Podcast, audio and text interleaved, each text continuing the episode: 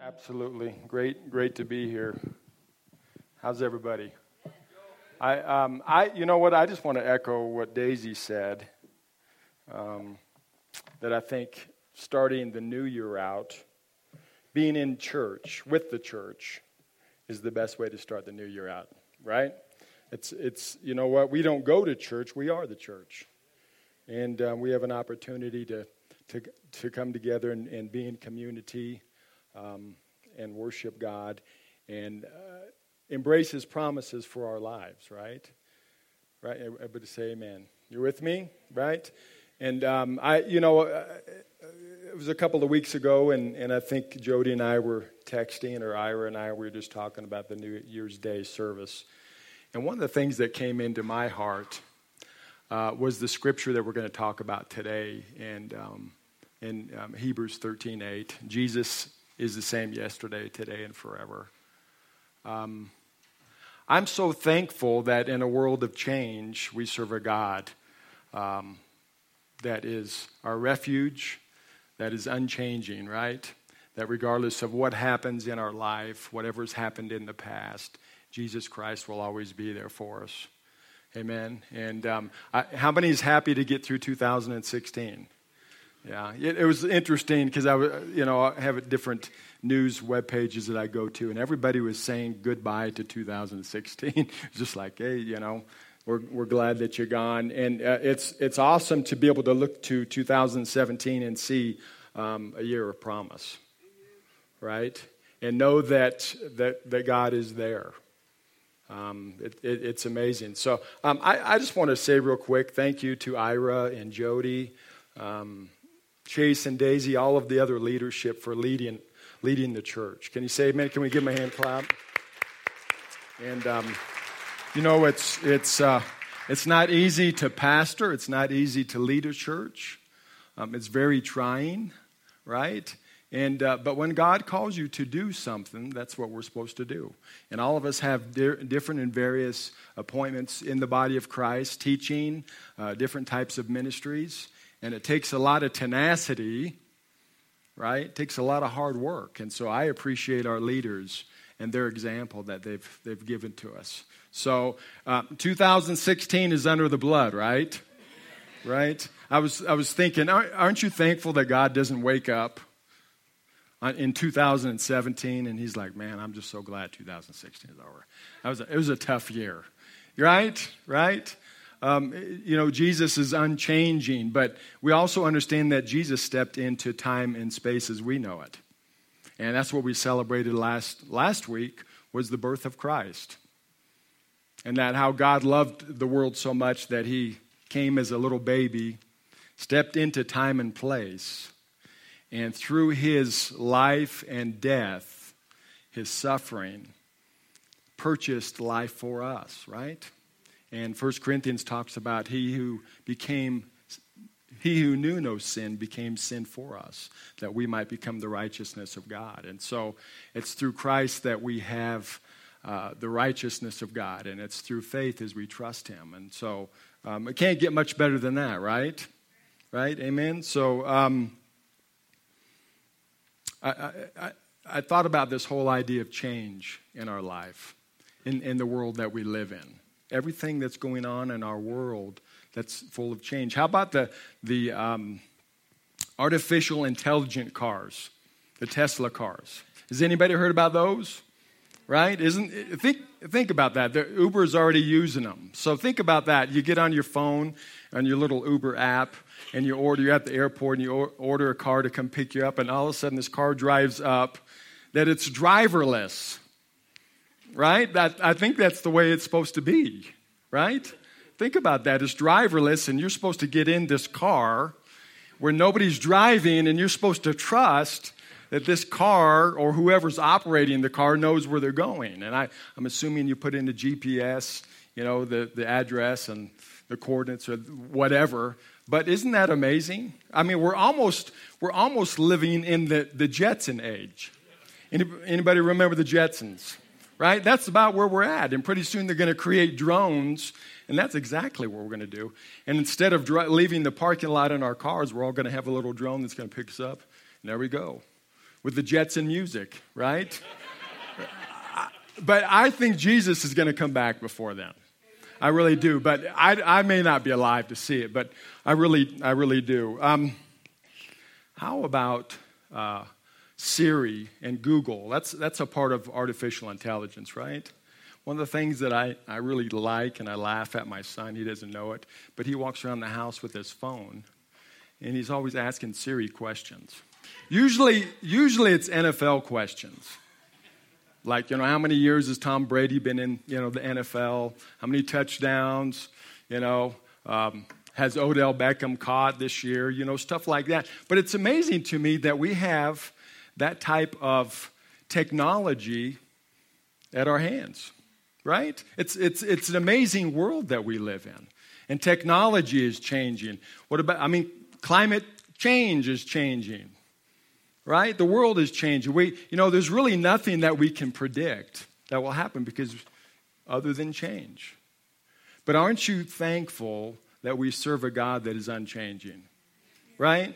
Aren't you thankful that regardless of what happens uh, today or tomorrow, that we serve a God that is that is uh, that is unchanging? So, um, yeah. So Hebrews thirteen eight. I think we probably have it up. Um, Jesus Christ is the same yesterday, today, and forever. What, what does that speak to you? Um, it helps me to be grounded, right? It helps me to be grounded, um, knowing that whatever takes place in this life, um, whatever trials uh, take place, um, whatever happens with my health this year, your health, my family, I can trust God, who is a God of uh, uh, of, of, of uh, power and love. Um, the Bible describes God in a lot of different ways. We call it the, the attributes of God. And the Bible describes, uh, describes God as omnipresent, that He's everywhere, or omnipotent, that He's all powerful, right? Or omniscient, that He knows all things. And so, whenever you begin to look at the study of God, I mean, you and I, we could, we really never can get our mind wrapped around it, can we? There are volumes and volumes, thousands, tens of thousands of books written about God and the study of God. We call it theology. So you and I, in our finiteness, can never understand the infinite mind of God and, and the nature of God, but we can do our best right? According to what has been given to us and re- revealed to us in His Word. And so, one of, the, one of the words or one of the attributes that is given to us or described to us in Scripture is the immutability of God and the fact that it means that God is unchanging. And so, that's what the writer is talking about in Hebrews 13a. God is unchanging. Jesus is unchanging. He is the same person yesterday, today, and forever. Amen? Absolutely. And so, and, you know, as I was reading, you know, there's a, of course, there's lots of books, like I said, and there's lots of uh, websites that you can find. But one, that, one of the things that I found that was to me, that spoke to me, uh, was written by Thomas Aquinas, and he had, he had several arguments about the immutability of God. And I just want to share a couple with, with you. Um, the, the first one is the argument that God is a God of pure actuality right? God is a God of pure actuality. What does that mean? Uh, God, in his I amness, right? He says, I am who I am, has no potentiality.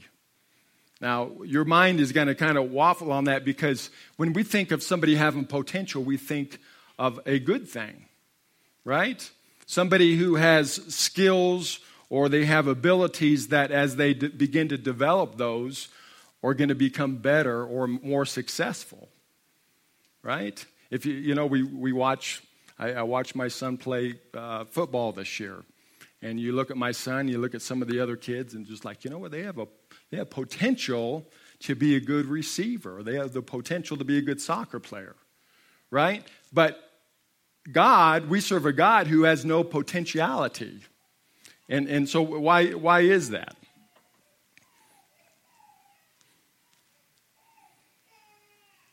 that God has no potent, that has, he has no potentiality follows therefore that God cannot change. And like I said, Exodus 3:14 says, "I am who I am." So whatever changes has to have the potential to change. And God, because He is perfect, He has no potentiality. Okay? Um, we do not serve a God who is in a progressive state. Can I get an amen? Right? We don't serve a God who was once a man and now through a progressive state has become God. And, and, and, and in whatever way that might happen. God is God, and He was God yesterday, and He was God today, and He'll be God forever.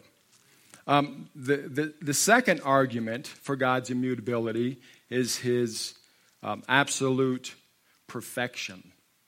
God is perfect. And so whatever changes, um, whatever changes acquires something new. God can never be new. He can never change because he's already perfect in who he is. Isn't that amazing? There's, there's no lack in God. Right? You and I, well, you know, as we grow up, we grow, we become stronger, we develop our muscles. As you get a little bit older, your body begins to break down a little bit, you begin to lose a little bit of hair, right? God is absolutely perfect in who he is, in his, in his, in his godness. Listen to Hebrews 1 8. He says, but the, but the Son,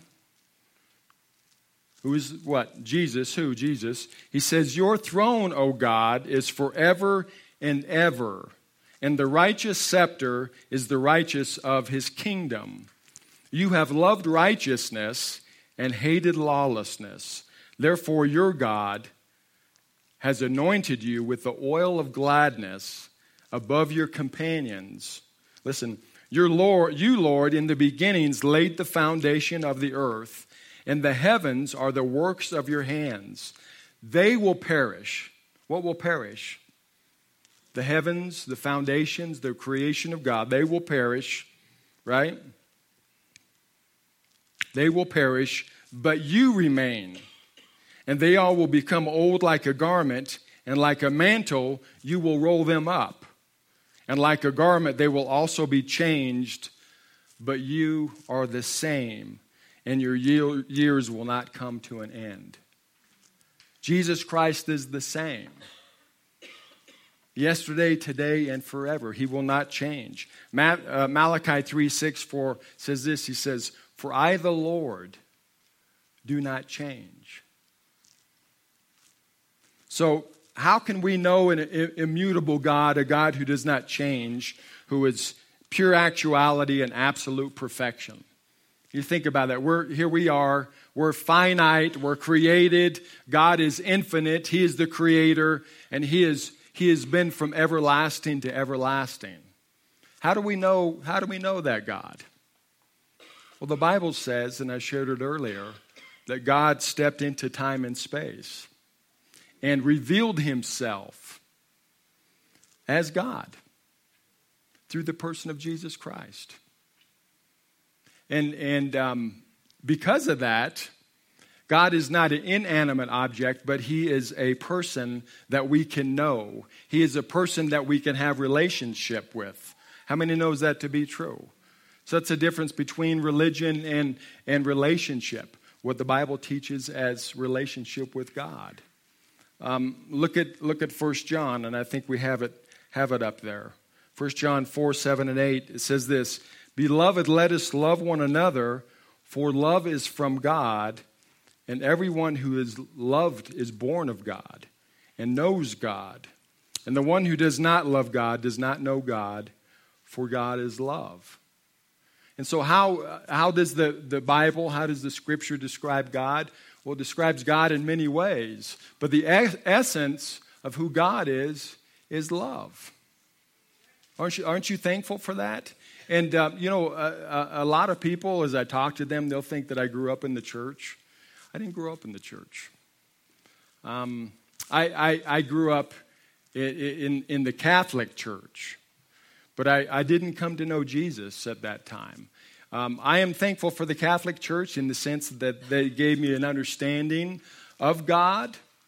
But my experience with Christ came on a street in Würzburg, Germany. And uh, after I had drank a, uh, was a friend of mine at that time, his name was Jeff Black.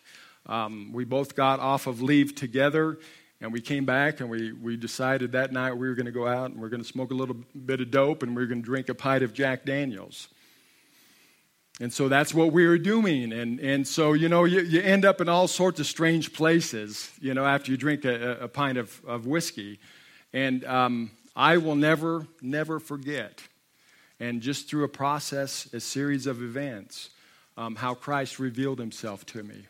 But it was at that time where I heard the Holy Spirit speak to me who God was and challenge me to surrender my life to Him. And for me, it was instant sobriety, you guys. But let me, let me just say this to you God didn't reveal Himself to me in, in such a way like, I am God, and now this is what you have to do.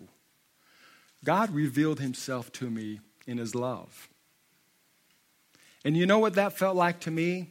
It felt like all of a sudden the God of the universe knew who I was he knew my sin, He knew my shortcomings, He knew all my stupidity, but He still loved me.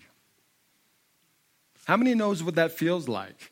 That, that God can see right through you and knows who you are. He knows your every thought, He knows your every deed, but yet He still loves you unconditionally.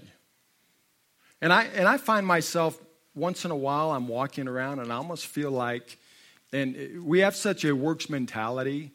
It, it, and I think part of it's our society and the culture, but it can be in the church if we're not careful. But we have such a works mentality that, you know, we have to be a good boy and girl in order for God to love us.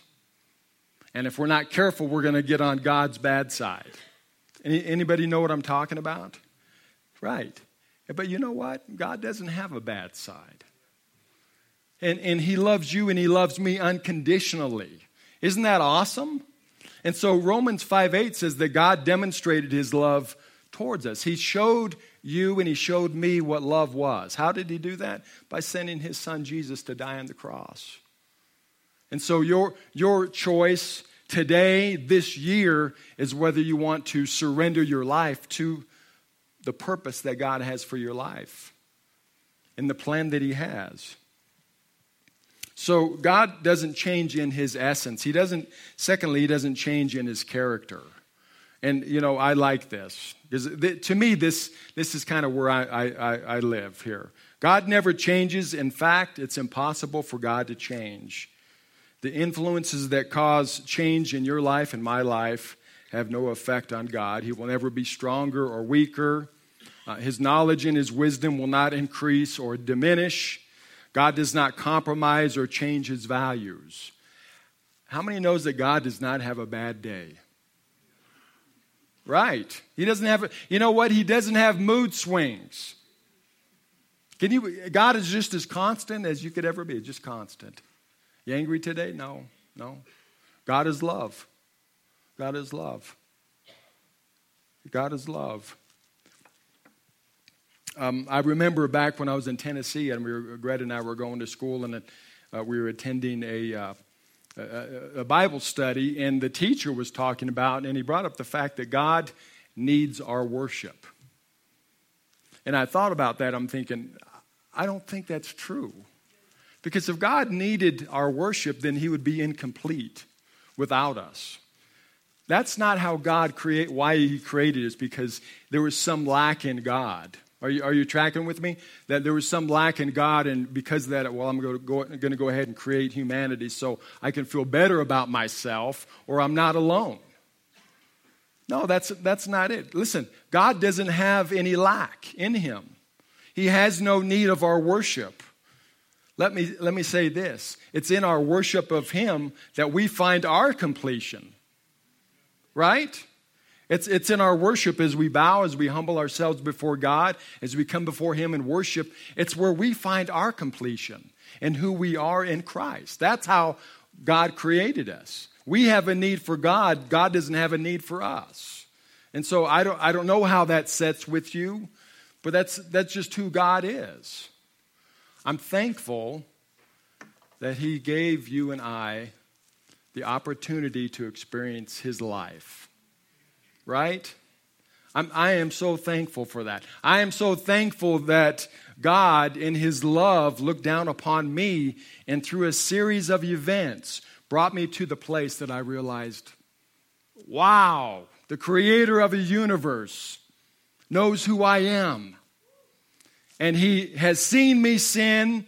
He knows who I am. He knows that I have a heart of wickedness and I desperately need a Savior, but yet He still loves me. Wow. He's, he's not, listen, He's not like you and I, where our love is often conditioned, right? It's just unconditional. Still love me today, Lord? Absolutely. Still have a purpose and have a plan, God? Absolutely. Yeah, aren't you uh, thankful for that? Absolutely. Listen to Isaiah 40. Have you not known? Have you not heard? The Lord, listen to the word of God. The Lord is the everlasting God, the creator of the ends of the earth.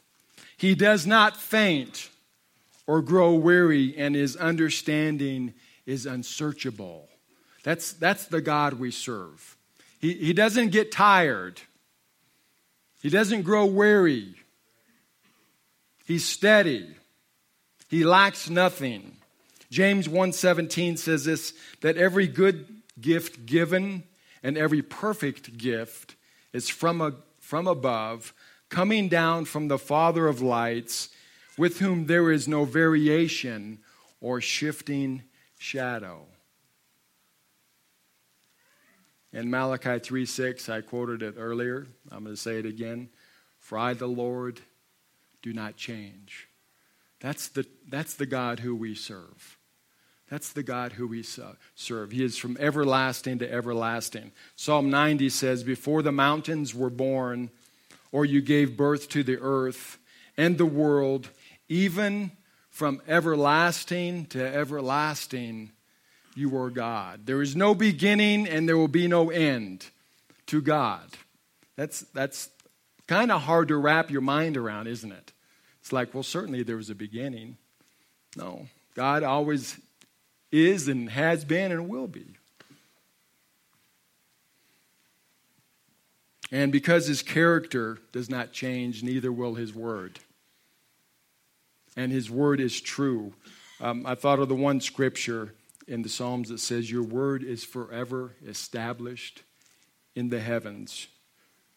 Numbers 23 19 says that God is not a man that he should lie, nor the Son of Man that he should repent. Has he said, and will he not do it? Or has he spoken, and will he not make it good? God is not a man that he should repent or lie. Now, some of you that know your Bible a little bit better are going to think of the scripture in, in Samuel, where um, God actually said, I, ha- I repent that I have made Saul king. And that might be a little confusion to you, but, but let, me, let me just say this, right? Is God omniscient? Does he know everything? He, he does. So, it, it, does everybody kind of know the story of Saul? Basically, um, the, the, people of Israel wanted a king so that they could be like, like the rest of the nations. Remember that? And God wanted to be their God and God wanted to be their king. But the people of Israel kept on coming and saying, hey, to Moses and saying, hey, listen, we want a king like everybody else. And God says, you know what? Okay, go ahead and give them what, what they want. And I think one of the lessons in this story is be careful about what you ask for. All right? So what happened? The people of Israel chose Saul as the king. It wasn't God's choice. God's choice was David. And if you remember the story, Saul continually walked in rebellion and walked uh, in such a way that he hindered the purpose of God rather than furthered it. And so, because of that, the Bible says that God says that I repent that I had made King uh, Saul king. Um, that word repent can be used as uh, another word as remorse, or I, I grieve the fact that Saul was king. So while you and I repent and we change our mind because of our lack of knowledge or a decision that we made based upon a lack of knowledge, We realize, you know what, I should have done something differently or I should have acted differently. God repents in his omniscience. So there was a grieving there. And I, and I think that can be true for a lot of us. You know, sometimes God just allows us to make decisions. And it's not his purpose and his plan, but he allows us to make decisions so that we'll learn, right? And have a greater understanding of who he is. And then when we make that decision out of disobedience or out of the fact that we didn't stop and actually pray and ask the Lord, you know, we learn from that. And then we walk back and say, you know what, God, I'm sorry. I blew it. And God says, okay, you on my plan now? Are you on the same page? Yes, we're on the same page as you. So God is not a God who, like, like a man who lies or repents. Matthew 24, 35 says, Heaven and earth will pass away, but my, er, my words will never pass away. So God does not change in his essence, he does not change in his character. And then the last part that I, I, really feel strongly that God wants to speak to us about today is that God does not change in his purpose and his mission for the church. Um, we will be starting a series next week from Genesis to, to Revelation about Jesus and the, God's purpose all the way through the Bible as we know it. And so, you know, I encourage you, and I'm sure you'll be here for it because it's going to be exciting. But God's always had a mission, He's always had a purpose for the church. How many knows that? How many knows His purpose doesn't change? Regardless if trumpet is trumpet. regardless if trumpet is voted in. right? It doesn't, you know, this, this year is going to be an interesting one. There's no doubt about it. but God's purpose, listen, the Bible says that the heart of the king is what? In the, in the hand of God. And he directs it wherever he wishes. And so, you know what? God's got it all under control. It, it, wasn't a, it wasn't a surprise vote for God. It's like, gosh, I, was, I wanted Hillary to get in there. You know, I don't think so. I don't think. We probably bore God. I, I, think, I think we do. I, I think we do. Uh, I don't think we're much of a challenge to God.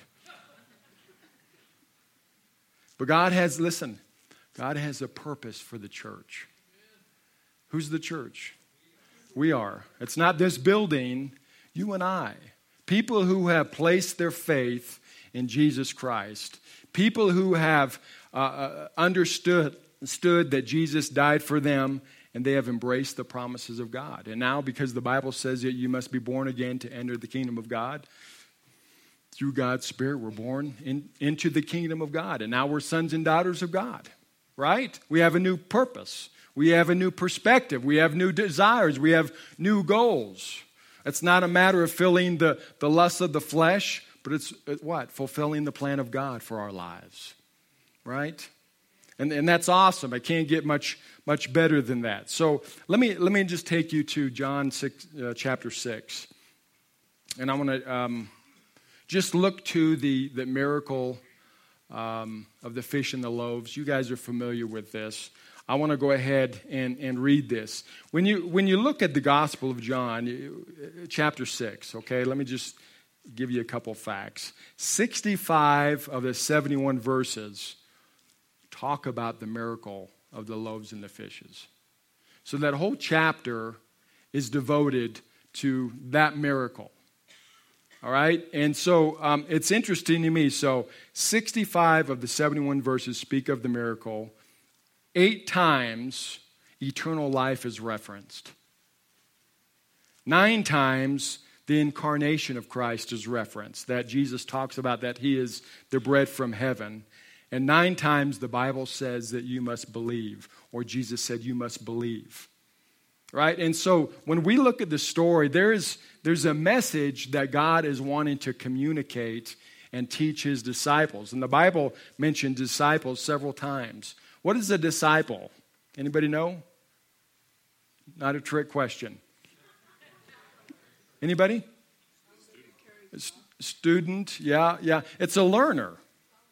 So, a disciple is somebody who sits at the feet you know, of their professor or whatever. It's basically it's a learner, you know. And so Jesus always referred to his followers as disciples because they were there and they were wanting to learn from him. I think all of us should be disciples. I think all of us should have a heart that's open and receptive to God's word. And not necessarily sitting back and judging it. Well, I don't know if that's necessarily true, you know, but open and saying, God, what do you want to teach me? What do you want to show me? How do you, how do you want to grow me this, this year, 2017? And I think that's a great way, great way to start. And so let me read this. Uh, I want to read the 14 verses. And then uh, in a couple of minutes, Ira's going to come up. That's not the cue yet. I was supposed to give a cue, but that's not the cue. Um, John, John 6, verse 1 says, After these things, Jesus went away to the other side of the Sea of Galilee. Um, a large crowd followed him because they saw the signs which he was performing on those who were sick. And then Jesus went up on the mountain, and there he sat down with who? His disciples. Now, the Passover of the feast of the, Jesus, of the Jews was near. Therefore, Jesus, lifting up his eyes and seeing that a large crowd was coming to him, said to Philip, Where are we to buy bread so that we may eat? This he was saying to test them, for he himself knew what he was intending to do. Philip answered him, Two hundred denarii worth of bread is not sufficient for them, for everyone to receive a little. One of his disciples, Andrew, Simon Peter's brother, said to him, There's a lad over here who has five barley loaves and two fish. What are those, though, among so many? And Jesus said, Have the people sit down. Now, this is one of the greatest miracles in the Bible here. And you try to, try to envision this and, and what happened. So he said, Have the people sit down. Now there was much grass in the place. So the men sat down in number of about 5,000. So if there's 5,000 men, there's, you know, there's probably 10,000 addition, additional family members. There's wives and there's, there's kids there, there's mother in laws. So possibly 15 to 20,000 people, right? So the men sat down in number about 5,000, and Jesus then took the loaves um, that had been given, and he gave thanks. And then he distributed to those who were seated, likewise also of the fish, as much as they wanted. Think about that. Think about if you were sitting there and you just begin to see this miracle unfold before you. When they were filled, he said to his disciples, Gather up the leftover fragments so that nothing will be lost. So they gathered them up and filled 12 baskets with fragments from the, the five barley loaves which were left over by those who had eaten. Therefore, when the people saw the sign which he had performed, they said, This is truly the prophet who has come into the world. Pretty amazing. Okay, my cue is now. so I'm to ask the guys to come up. I, I, there's three lessons. Well, God's word, there's, there's a lot there, but I, I think there's three lessons uh, that we can draw from, from this portion of Scripture. Um, the, the first is that God calls us to be disciples. And you notice what God did. He, you know, he multiplied the bread and the fish. And then he told the disciples to pick up the fragments so that none would be lost. Do you remember how many baskets? Twelve.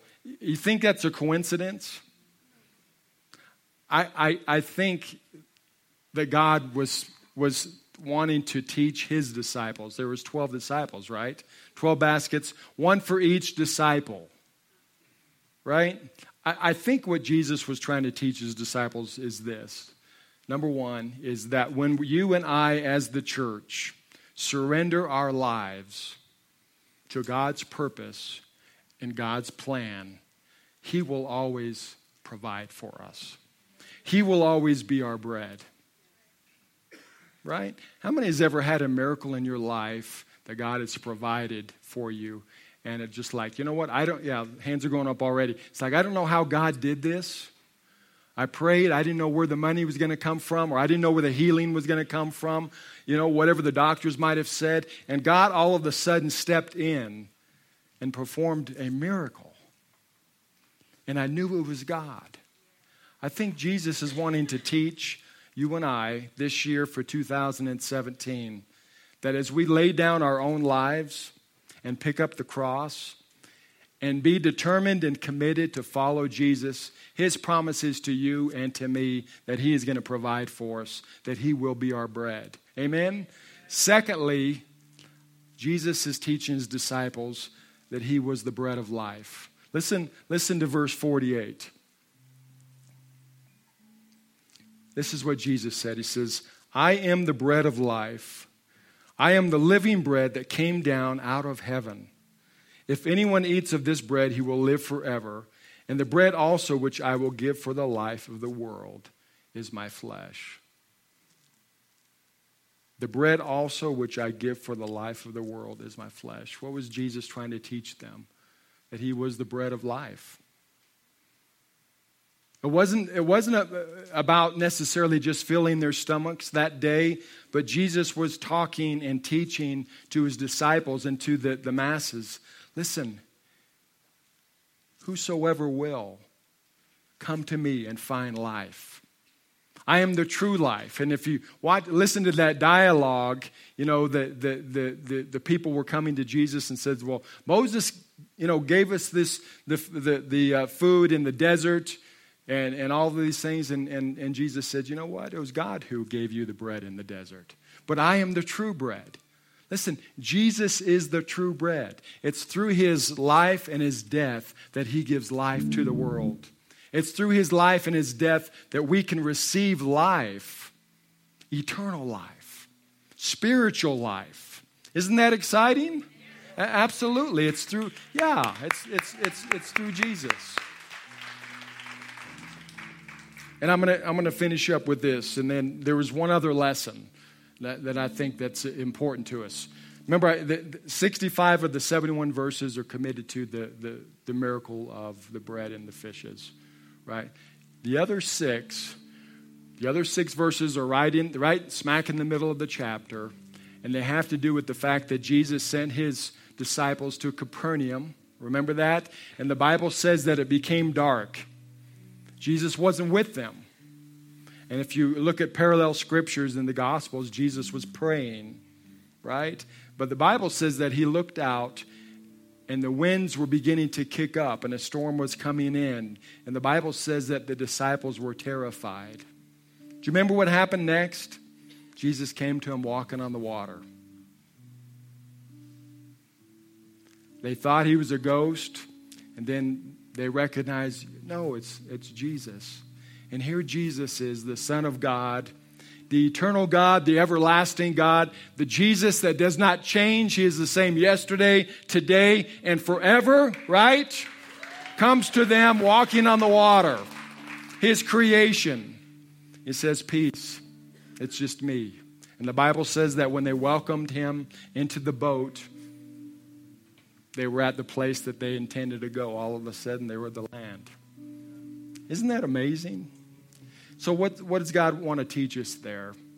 I, I want to suggest to you today that no matter what happens in 2017, Jesus has promised us, as His church, that His presence will go with us. Right? His presence will be with us. He will never leave us nor forsake us. And because of that, we can be assured we can be assured that God is going to take care of things. He is our refuge and He is our hope. Amen? Praise God. So I'm going to turn it over to Ira. Joe, we're going to respond to that word and Jesus being the bread of life. And uh, just take an opportunity to worship with one more song. And as we do, why don't you stand with us? We're going to pass the elements. I know you can stand, worship, and pass the elements at the same time. We're going to do all those three things.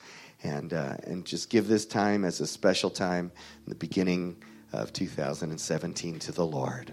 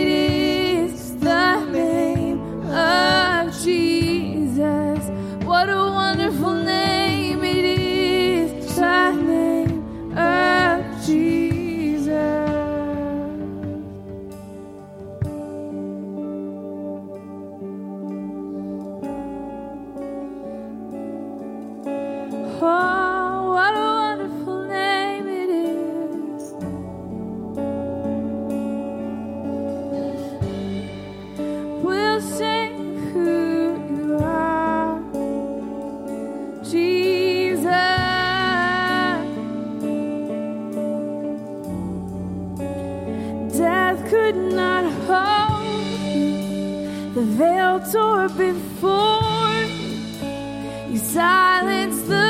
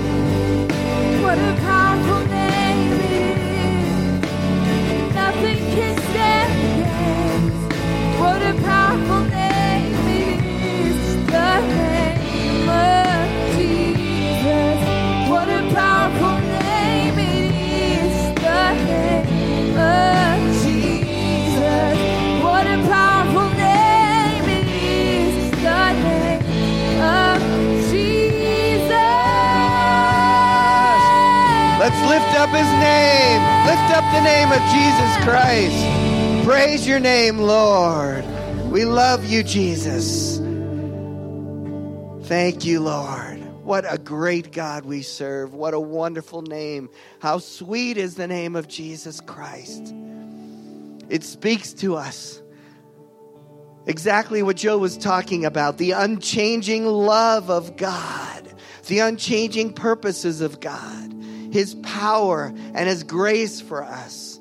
It all comes out in that amazing name, the name of Jesus. Hallelujah. I know we're a little subdued today. Everybody had too much fun last night. But can we celebrate the name of Jesus Christ right now? Let's do the chorus again. Can we do the chorus again? Didn't ask them to do this earlier. Can we? And let's celebrate the name of Jesus, all right? Just as loud as you can. Just use all of your energy, not because of some other reason, except for the fact that Jesus Christ is worth it. Amen? What a powerful name it is. What a powerful name it is. Hallelujah, Lord. Glory to your name of Lord. Jesus Christ. Jesus, glory to your What a powerful name it is. Nothing can stand against. What a powerful name it is. The name of. Sing it again. What a powerful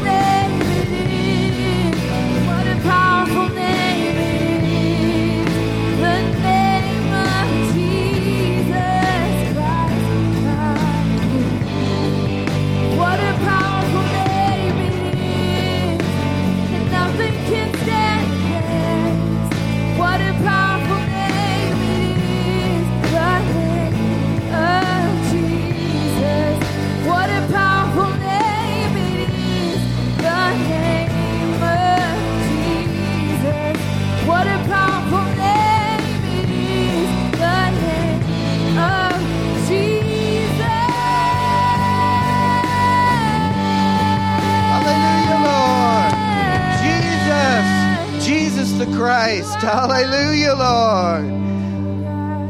Right now, just think about any area in your life right now that you're struggling, that you need the name of Jesus Christ in right now.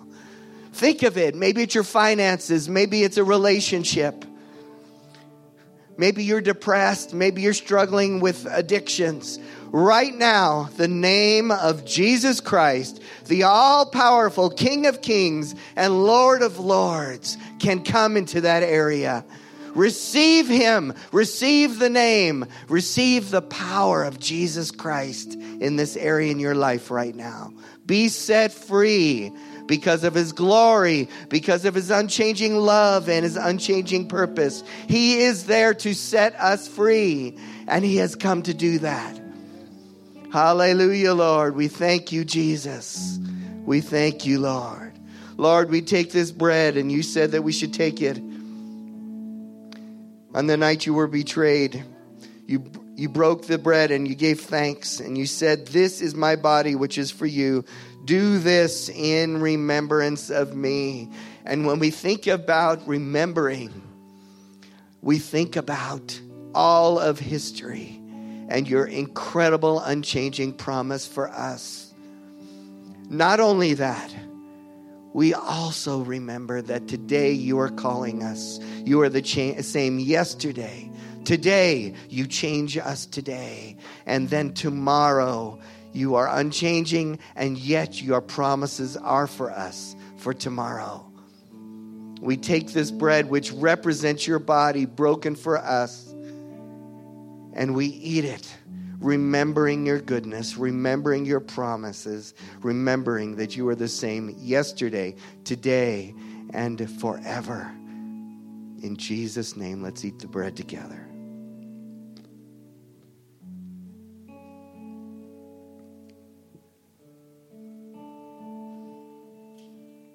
He then said, In the same way, after supper, he took the cup, saying, This cup is the new covenant in my blood. Do this whenever you drink it in remembrance of me. For whenever you eat this bread and drink this cup, you proclaim the Lord's death until he comes. And so, Lord, we just proclaim your death, which now covers our sins. Your blood spilled for us has covered our sins. We present ourselves to you. And we recognize that we have a lot of foibles, a lot of issues, a lot of sin, a lot of bad thinking, stinking thinking. But the blood of Jesus Christ covers it all. And we are safe in your presence. Not just safe right now, we are safe forever in your presence. Unchanging. Your love is unchanging. Our security in your presence is unchanging. And we proclaim your death that Jesus Christ died on the cross so that we could have this forgiveness of sins and we could have this amazing eternal safety and relationship with the Creator God. Let's drink together.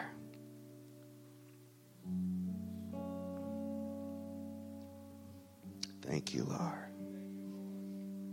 I just want to give opportunity for anyone who might just want to recommit themselves to the Lord today. It is a great day to do it. Maybe you don't know the Lord, or maybe you want to recommit yourself to the Lord today. This is a perfect opportunity because He said yesterday He loves you and He wants to forgive you. He says today that He loves you and He wants to forgive you. And He will say it tomorrow if there is a tomorrow for us. But the Bible's very clear. It says, Today, if you hear his voice, do not harden your hearts. So today is your opportunity. If there's an area in your life you want to give to the Lord, if there's if you want to give your whole life to the Lord and say, "Please forgive me of my sins." I just want you to raise your hands. Just raise your hands. Use this first day of the year as an opportunity to give yourself back to the Lord today. Lord God, right now we do that. We want to give ourselves back to you. Can we just say a prayer together? You guys want to repeat this prayer? Jesus, who was and is and is to come, I give myself to you. You are my Lord and Savior. You are the leader of my life and the forgiver of my sins. And I thank you that because of that, I am set free. I am free of fear, anxiety, depression, stress, because my dad is watching over me.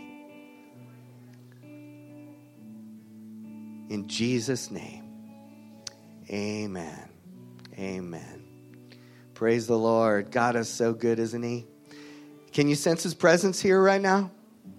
That's good. Take that with you. Love people. This series is going to be an awesome series on just seeing this amazing perspective of Jesus in the Old Testament brought right up to the present day. So have a blessed, blessed day. God bless you. Happy New Year.